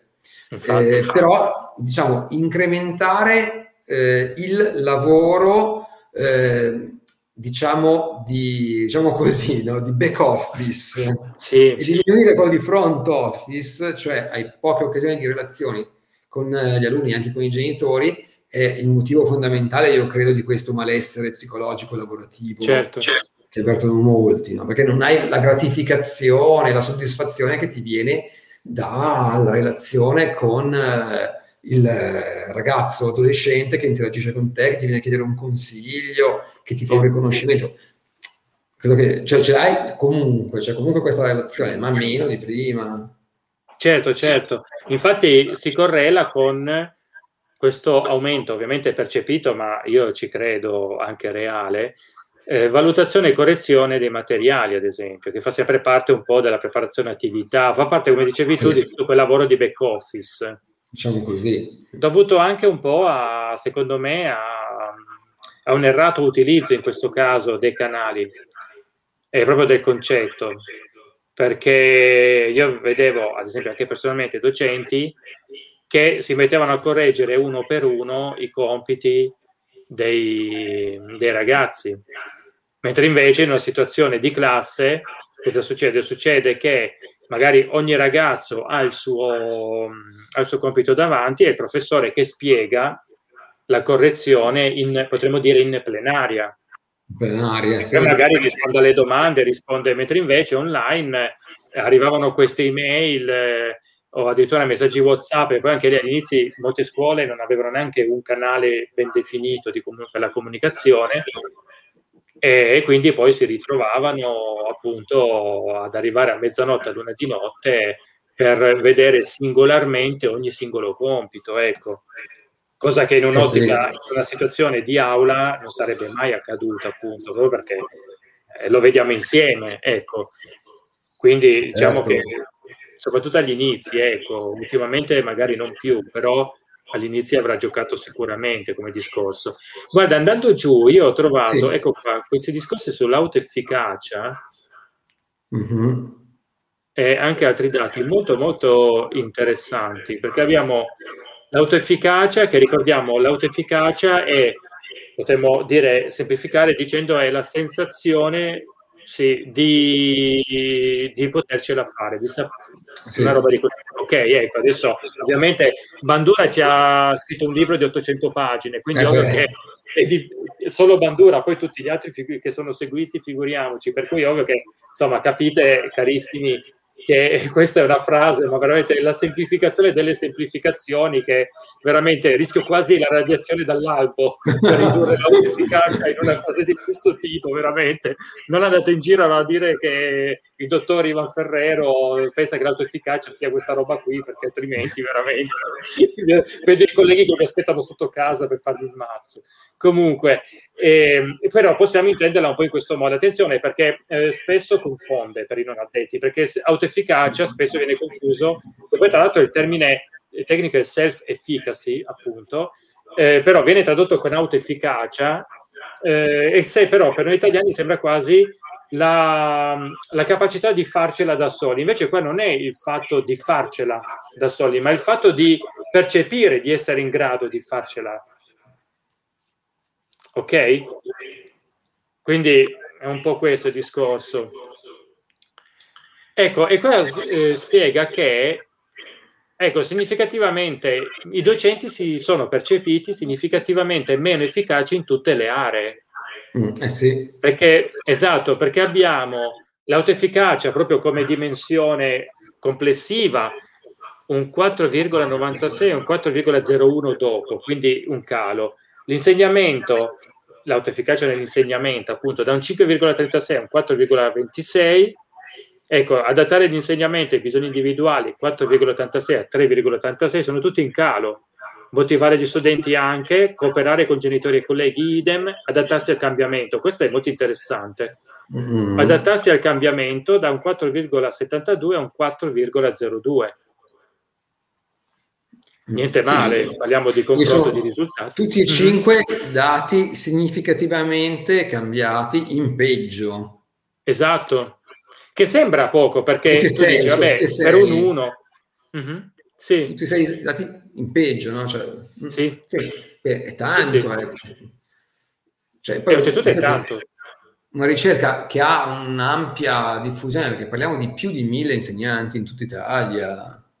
No, per sì. cui su tutte le aree loro notano un, peggioramento, sono meno autoefficaci, meno capaci di insegnare, diciamo così, meno in grado di, di adattare il loro insegnamento ai bisogni individuali, meno in grado di motivare gli studenti, meno in grado di cooperare con genitori e colleghi, anche, anche con i colleghi, e meno in grado di adattarsi al cambiamento. Cioè, è tutto peggiorato. Esatto. Considerando tra l'altro che l'autoefficacia è una dimensione mm. molto, molto importante, molto più di quello che uno potrebbe pensare, perché l'autoefficacia potremmo definirla, qui questo è un concetto probabilmente un po' più cognitivista, però comunque, sì. eh, infatti Bandura non a caso, però eh, comunque era, eh, perché è la base per tantissime altre cose, tantissime altre dimensioni. Ad esempio, se io eh, penso di non essere in grado di fronteggiare una situazione, mi, eh, sentirò anche di non avere il controllo su quella situazione. Mm-hmm. Allora inizierò a sentirmi inadeguato, inizierò a eh sentirmi insicuro nei confronti di quella situazione e tutta un'altra serie di spiacevoli sensazioni e di percezioni. Di conseguenza, poi, scendendo proprio nel pratico, anche la mia performance sicuramente ne verrà influenzata fino addirittura nei casi più estremi a mollare, perché a un certo punto dici, vabbè, tanto non serve a niente, non dipende da me. Che io riesca o non riesca non dipende da me, perché? Perché io posso sbattermi quanto voglio, io docente posso sbattermi quanto voglio, ma se la connessione è quella che è, e il computer non funziona, eccetera, eccetera, ma allora io che mi sbatto a fare? Ok, ecco, questa è un po' la catena dei pensieri che si rischia di scatenare quando l'autoefficacia inizia a calare. Quindi non è da, da sottovalutare, eh, perché detta certo. così può sembrare una dimensione banale. Uno dice ma sì, su dai, oppure e eh, vabbè, ma questi insegnanti vogliono una vita facile. No, no, è perché va proprio ad influenzare tutto il resto. Potremmo dire proprio l'intera sfera, in questo caso parliamo del lavoro, ma non solo, perché poi noi sappiamo bene che siamo degli esseri umani, non siamo sì, un'isola. Anche nella loro vita sicuramente c'è poi anche questa conseguenza. Eh, effettivamente sì. Eh, questo determina un calo della motivazione, un calo del desiderio e sì. se si lavora come insegnanti senza desiderio diventa difficile mh, mm, riuscire a spronare i ragazzi a imparare di più, no? cioè perché sì. comunque il sapere è sempre stato collegato con l'amore. No? Se noi prendiamo anche certo. l'amore come desiderio, se noi prendiamo anche il più antico testo sull'amore nel mondo occidentale, che è il simposio di Platone, no? c'è sì. la situazione in cui eh, c'è l'amore per il maestro, cioè Socrate, sì. Alcibiade ama Socrate, Alcibiade e Gatone amano Socrate. Allora, il maestro che ha un desiderio di insegnare ai suoi allievi, di formare i suoi allievi, di avere una sì. certa generatività, ma se uno non ha desiderio, non ha motivazione, non ha desiderio, diventa più difficile anche trasmettere certo. cose. No? Esatto, Perciò esatto. è tutto diciamo, un, un, un, circolo vizioso, un circolo negativo, no? un circuito sì, di peggioramento sì. delle cose. Il docente ha meno desiderio, riesce a trasmettere poco agli allievi, i quali gli danno a sua volta un feedback meno positivo, meno favorevole, sì. no? e dunque lui si deprime ancora di più, si annoia ancora certo. di più, sarà ancora meno motivato, no? e perciò eh, tutto questo, come dire, va a peggiorare la situazione, è una spirale discendente, no? esatto. anziché ascendente. Allora, Ecco, beh, qua interessante questo il coinvolgimento lavorativo, che però c'è stato un aumento della, nella dedizione e nell'assorbimento. La dedizione è passione ed orgoglio per il lavoro e l'assorbimento inteso come capacità di essere pienamente assorbiti dal lavoro.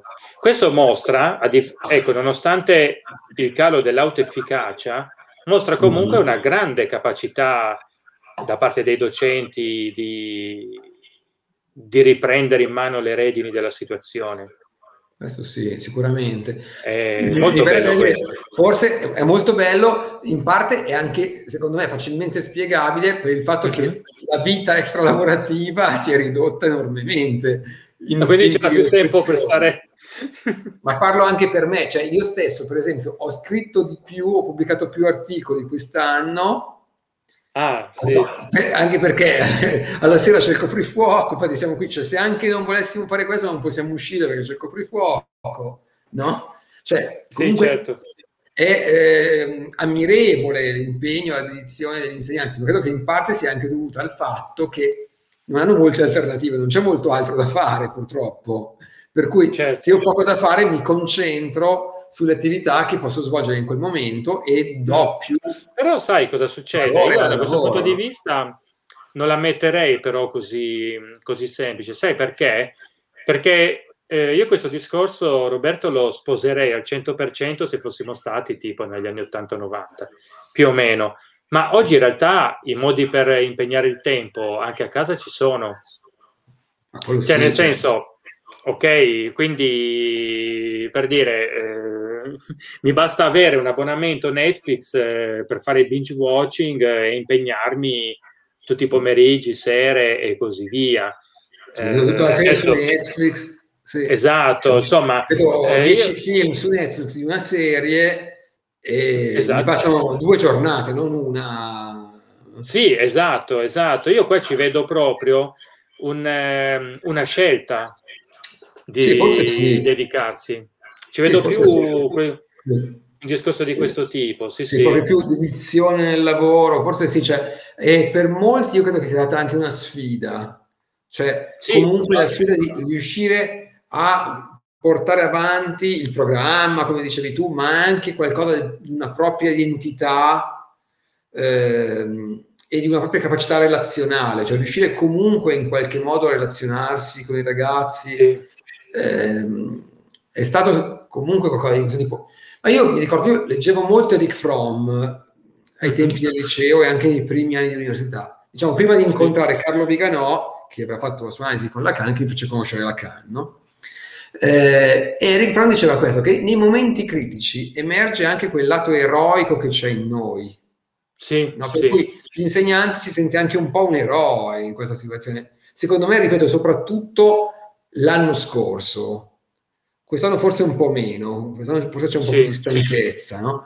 Però Sì, specialmente sì. l'anno scorso, nel- quando le scuole erano completamente chiuse, Mhm. c'era soltanto la DAD, non c'era la didattica digitale integrata. Eh, infatti, sì. Secondo me lì eh, c'è stato anche un appello a un lato eroico di molti esseri umani, no? sentirsi un eroe, e anche questo fa parte dell'essere umano. Rick Fromm ne parlava ampiamente di questa cosa, no? Nei momenti Sì. critici, per esempio, non so, c'è un terremoto, emerge Sì. il lato eroico che c'è in noi.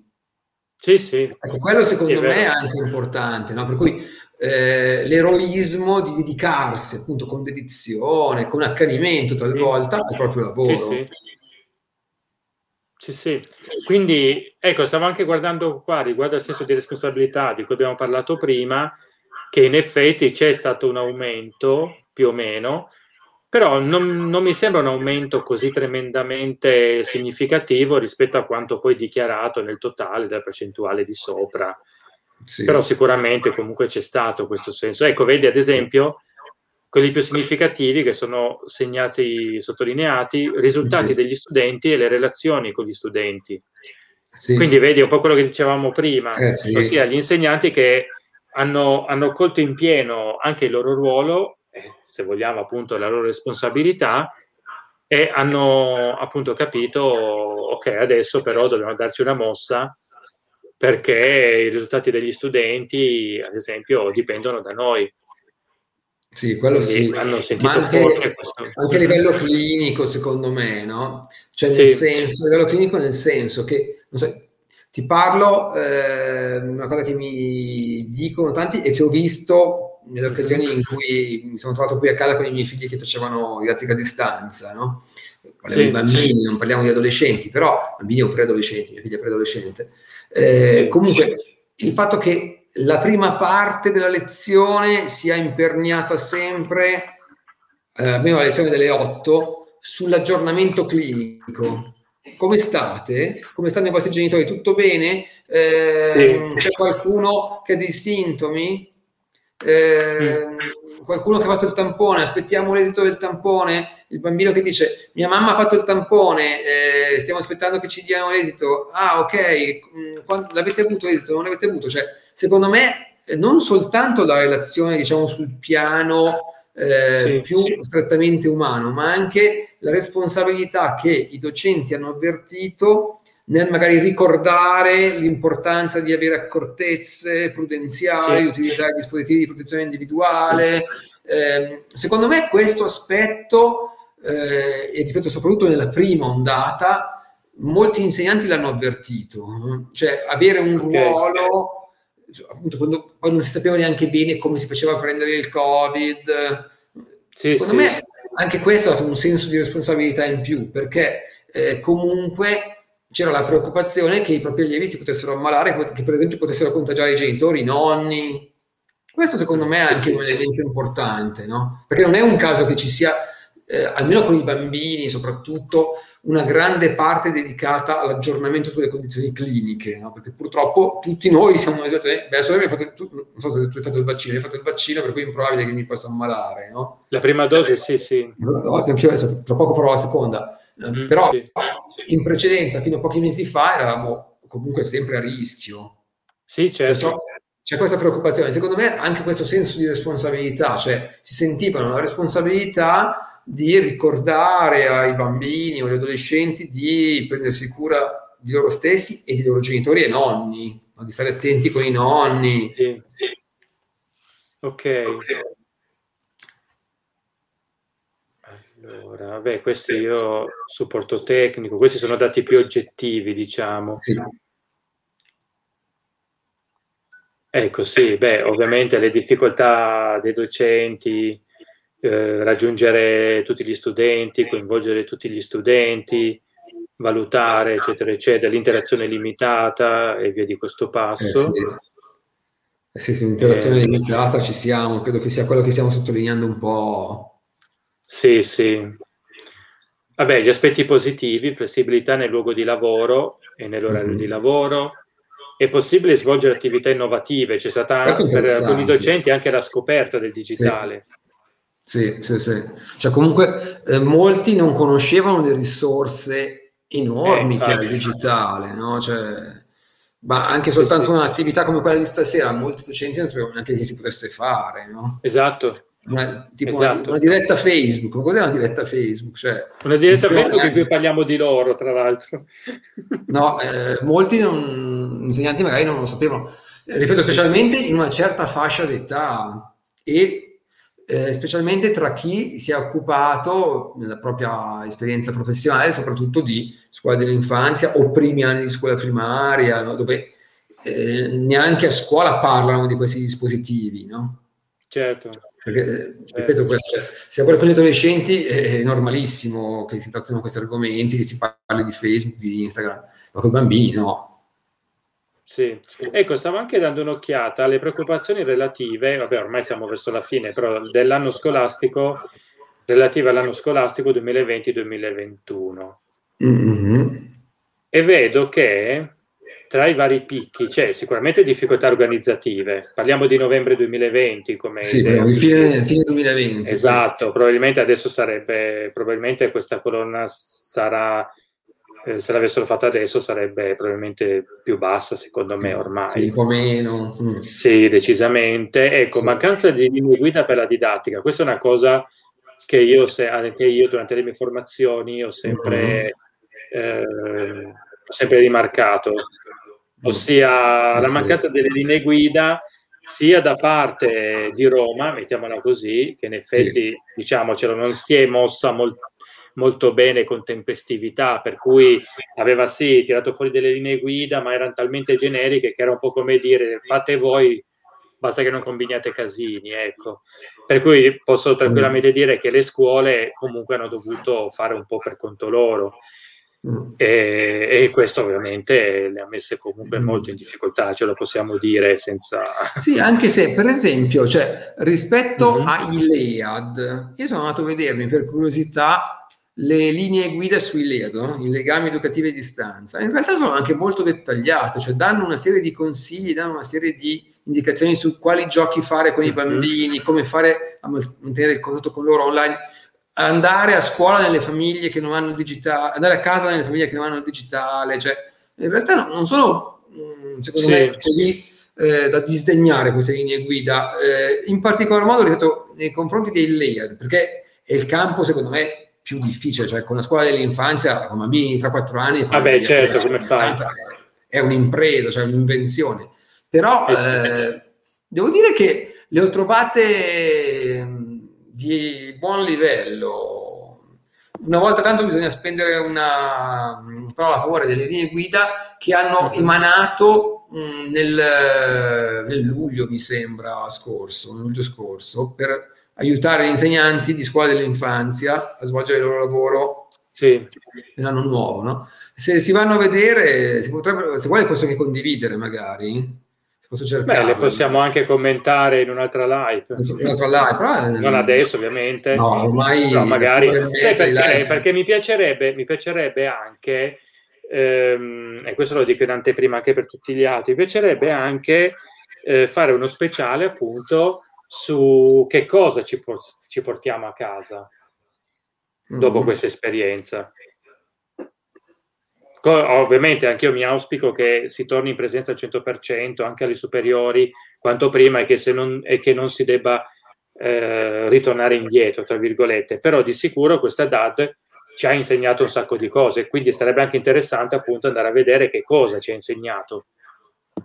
Che cosa, eh, ad esempio, queste linee guida LED potrebbero essere molto utili anche proprio nel caso un docente, o in questo caso un maestro, eh, volesse fare delle attività, magari anche lì in, eh, in aula, lì a scuola, mettiamo lì all'asilo, dov'è, eh, ma che in qualche modo coinvolga anche, che so, il digitale, ovviamente è tutto commisurato con l'età e ci mancherebbe. Certo. Certo, cioè, potrebbe anche essere interessante. Cioè, questo upgrade di competenze digitali che ha avuto la scuola italiana eh, sarà prezioso da conservare per il futuro, anche se ci sarà la scuola al 100%, ma per esempio se un ragazzo, una ragazza rimane a casa, perché non seguire da casa? Esatto, infatti quello lo dico cioè, sempre anch'io, o viceversa, per un'influenza. Viceversa un docente, sì, un docente che deve stare a casa per qualche un motivo, docente. ma può evitare di far perdere lezioni ai, ai suoi alunni. Esatto, esatto. Infatti, cioè, intanto sto guardando qua. Eh, nelle preoccupazioni, tolte le eh, giustificate difficoltà organizzative, eh, vedo anche una cosa molto interessante e che mi fa piacere, ossia l'aumento del divario tra alunni, non che ci sia stato, ma che sia stata tra le preoccupazioni principali. Eh.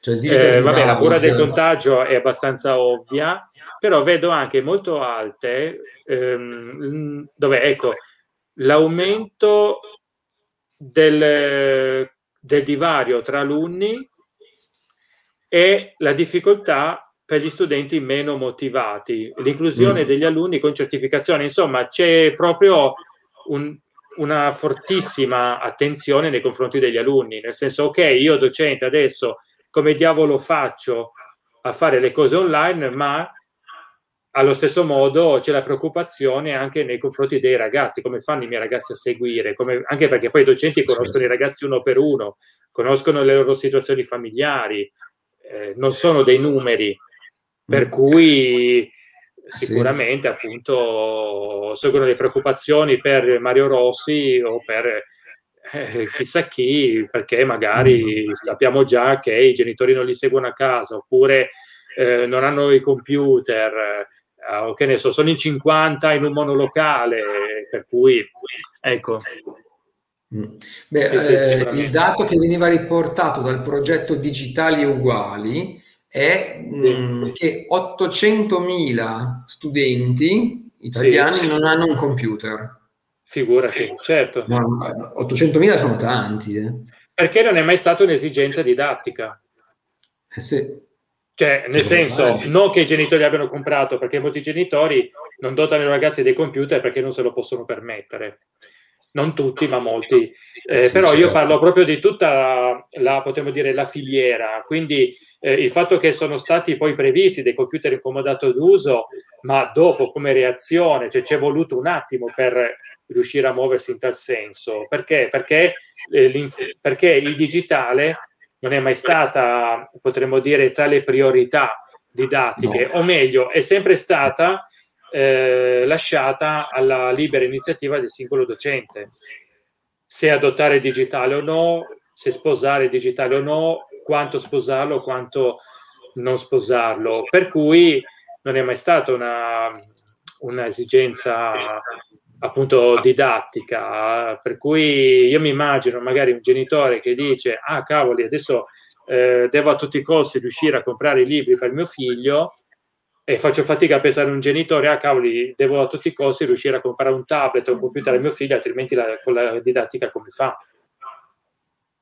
Eh certo. Okay. certo. ci sono vari problemi, chiaramente problemi economici, problemi culturali. Certo. Però parliamo di preoccupazione. Però, certo. Quindi il fatto che il computer, eh, almeno agli inizi, non faceva parte delle esigenze didattiche della scuola italiana, potremmo dire. Eh sì. Mm. Allora, sì, beh, poi ovviamente qua si va, si va avanti. In realtà, ecco, vediamo magari l'ultimo. Queste sono le preoccupazioni relative sempre alla pandemia, quindi abbiamo una dimensione sociale, una dimensione organizzativa, una dimensione valoriale e dimensione salute. La dimensione valoriale, magari un po' più difficile da capire, eh, indica una perdita di valore del ruolo dell'insegnante e ritorno alla DAD. È interessante questa perdita di valore del, del ruolo dell'insegnante, un po' come se la DAD avesse in qualche modo minato questo ruolo. Sì, secondo me è un po' quello che dicevo prima, no? sul fatto che eh, l'insegnante che comunque si è formato nel modello di didattica frontale, con la lezione sì. frontale, che un po' dicevo, no? come il sacerdote che parla in chiesa, sì. teme di perdere un po' il proprio ruolo, di vederlo sminuito di fronte a un dispositivo che è intanto più a misura di adolescenti e mhm. poi mm-hmm. che è più sulla comunicazione tra molti e molti, che è più interattivo, no? E che dunque sì. tende a diminuire senza dubbio la asimmetria. È vero, oppure la centralità, potremmo dire. Centralità. La centralità dell'insegnante. Il ruolo dell'insegnante, no? Cioè, eh, nelle lezioni online l'insegnante può avere la preoccupazione di perdere il suo ruolo centrale, no? Sì, sì. Sì, sì. Molto interessanti. E poi sicuramente, ecco, il, questo documento va oltre, adesso ovviamente analizzarlo tutto diventa lunga, eh, però diciamo che comunque, ecco, tra l'altro, piccola battuta, per fortuna che è scritto compresso, perché non oso immaginare, ma forse è compresso il file, mi sa, perché insomma è bello, è bello corposo e è bello, bello denso sì. e molto, molto interessante. Questo... Una ricerca interessante, ricca. Sì, sì. secondo sì, me decisamente. ha fatto un po' eh, un po' di navigazioni su internet per cercare ricerche sul, sulla questione, credo che sia forse la migliore che è stata fatta, la più dettagliata a, a oggi. Poi magari tra una settimana, tra un mese, una nuova certo, ricerca. Questo, questo, è un po', questo è un po' un problema che però è insito nelle ricerche, nel senso che ovviamente proprio per come deve essere condotta una buona ricerca, eh, fa fatica a stare dietro a dei cambiamenti così veloci, per cui in genere le ricerche arrivano sempre dopo, per ovvi mm. motivi. Sì, sì. Ce ne saranno altre eh, certo. quest'estate, l'anno prossimo, cioè, per esempio alla fine dell'anno potrebbe esserci una ricerca feedback mh, su questo periodo di un anno e mezzo che si spera magari poi cambierà. Dei follow up, anche dei follow up da qui a uno o due anni, perché quanto effettivamente i nostri ragazzi hanno perso a causa della DAD. Molti hanno parlato in tal senso, allora, eh, però diciamocelo, mh, mm, ab- hanno parlato ma per teoria, tutto sommato. Sì. Perché? Perché se parliamo proprio da un punto di vista scientifico, quindi accademico e della ricerca, noi non possiamo oggi avere i dati per sapere quanto i nostri ragazzi avranno per- perduto a causa di questa data, oppure non perduto. Attenzione, possiamo esprimere una fortissima preoccupazione che è sacrosanta, perché? Perché sappiamo che il ragazzo che non frequenta perde motivazione, eccetera, eccetera, eccetera. Ok? Quindi questo sicuramente anch'io lanciavo degli allarmi, però erano degli allarmi. E ovviamente dovremmo aspettare probabilmente almeno penso due o tre anni, mi sa, per capire quanto effettivamente questa DAD eh, ha, diciamo, rallentato i, i nostri ragazzi, o meglio, ok, che li abbia rallentati dal punto di vista didattico, questo è sicuro, perché hanno, già solo il fatto di dover, dell'aver dovuto ridurre il programma didattico, già un rallentamento, se vai a vedere, per carità, sì. ma quanto questo segno rimarrà permanente e quanto invece magari scopriamo che nel giro di due o tre anni, boh, i nostri ragazzi hanno recuperato. E questo potrebbe essere l'argomento di un digital caffè tra un anno. Ah, io me li sto segnando, eh. Abbiamo sì. nella to-do list contattare Roberto. tra un anno possiamo fare. 2023. Parlarne tra un anno, vedere come va la situazione. Diciamo in après-coup, come si dice in francese, cioè a posteriori, no? Sì, esatto. In un tempo seguente, no? cioè avere Questo a quel punto la partecipazione di rivedere tutta, le, tutta, la vicenda a distanza di un anno, due anni, a mettere del tempo per poi rivederla, la vicenda. Esatto, esatto, allora, sì, sì. Sarà molto interessante sicuramente. Infatti, sì. Ok, va bene, dai. Bene. Allora, perfetto, ce l'abbiamo fatta. Dunque, prima di chiudere, non scappate, fatemi fare la call to action che mi, mi fa dire, ok, allora parte scherzi, eh, questo eh, Digital Caffè fa parte appunto degli episodi di Digital Caffè. Trovate tutti, eh, tutti gli speciali passati, articoli, altri contenuti sul nostro portale www.psicologiaetecnologia.it. Lì trovate anche l'elenco dei canali social eh, attraverso cui potete seguirci, trovate i, i modi, i canali per contattarci, per contattarmi direttamente, rispondo, leggo personalmente, rispondo personalmente io per eh, qualunque cosa. Quindi ripeto www.psicologiaetecnologia.it. Bene, allora eh, Roberto, invece te dove ti troviamo? Beh, mi trovate eh, online su Facebook, su Instagram, su LinkedIn, sono tutti profili con il mio nome. Roberto eh, Pozzetti, poi, ecco. Sì, okay. Poi eh, ovviamente sono reperibile anche eh, nel mio studio, nei miei studi di Como di Cantù, per chi volesse contattarmi. Lascio anche un numero di telefono, utilizziamo anche il metodo tradizionale del telefono 031 27 aspetta, 35 57. Me lo scrivo un attimo. Allora, ripeti okay. 0, non... 031 031 27 27 35 5, 7. 5, 7. Un attimo, eh, dottor Pozzetti. Un attimo. Ecco, quindi perfetto. è giusto, vero? Sì. Perfetto. perfetto ecco, ok, quindi in coda al video rimarrà comunque anche il numero di telefono diretto se volete contattare il dottor Pozzetti. Per tutto il resto c'è, lo vedete sempre sotto, www.psicologiaetecnologia.com www.it.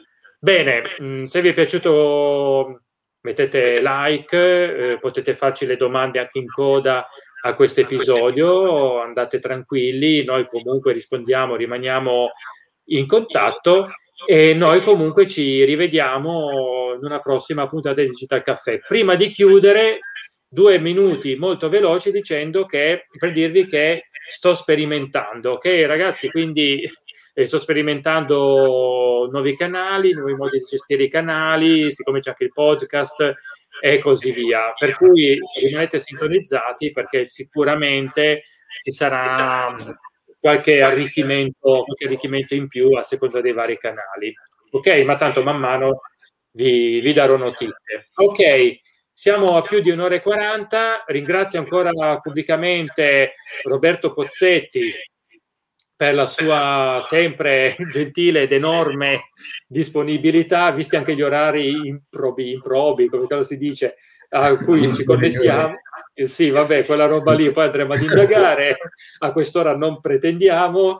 E noi, esatto, esatto, e noi invece ci vediamo alla prossima. Un saluto da Ivan Ferrero, ciao. Grazie Ivan, grazie davvero, buona serata.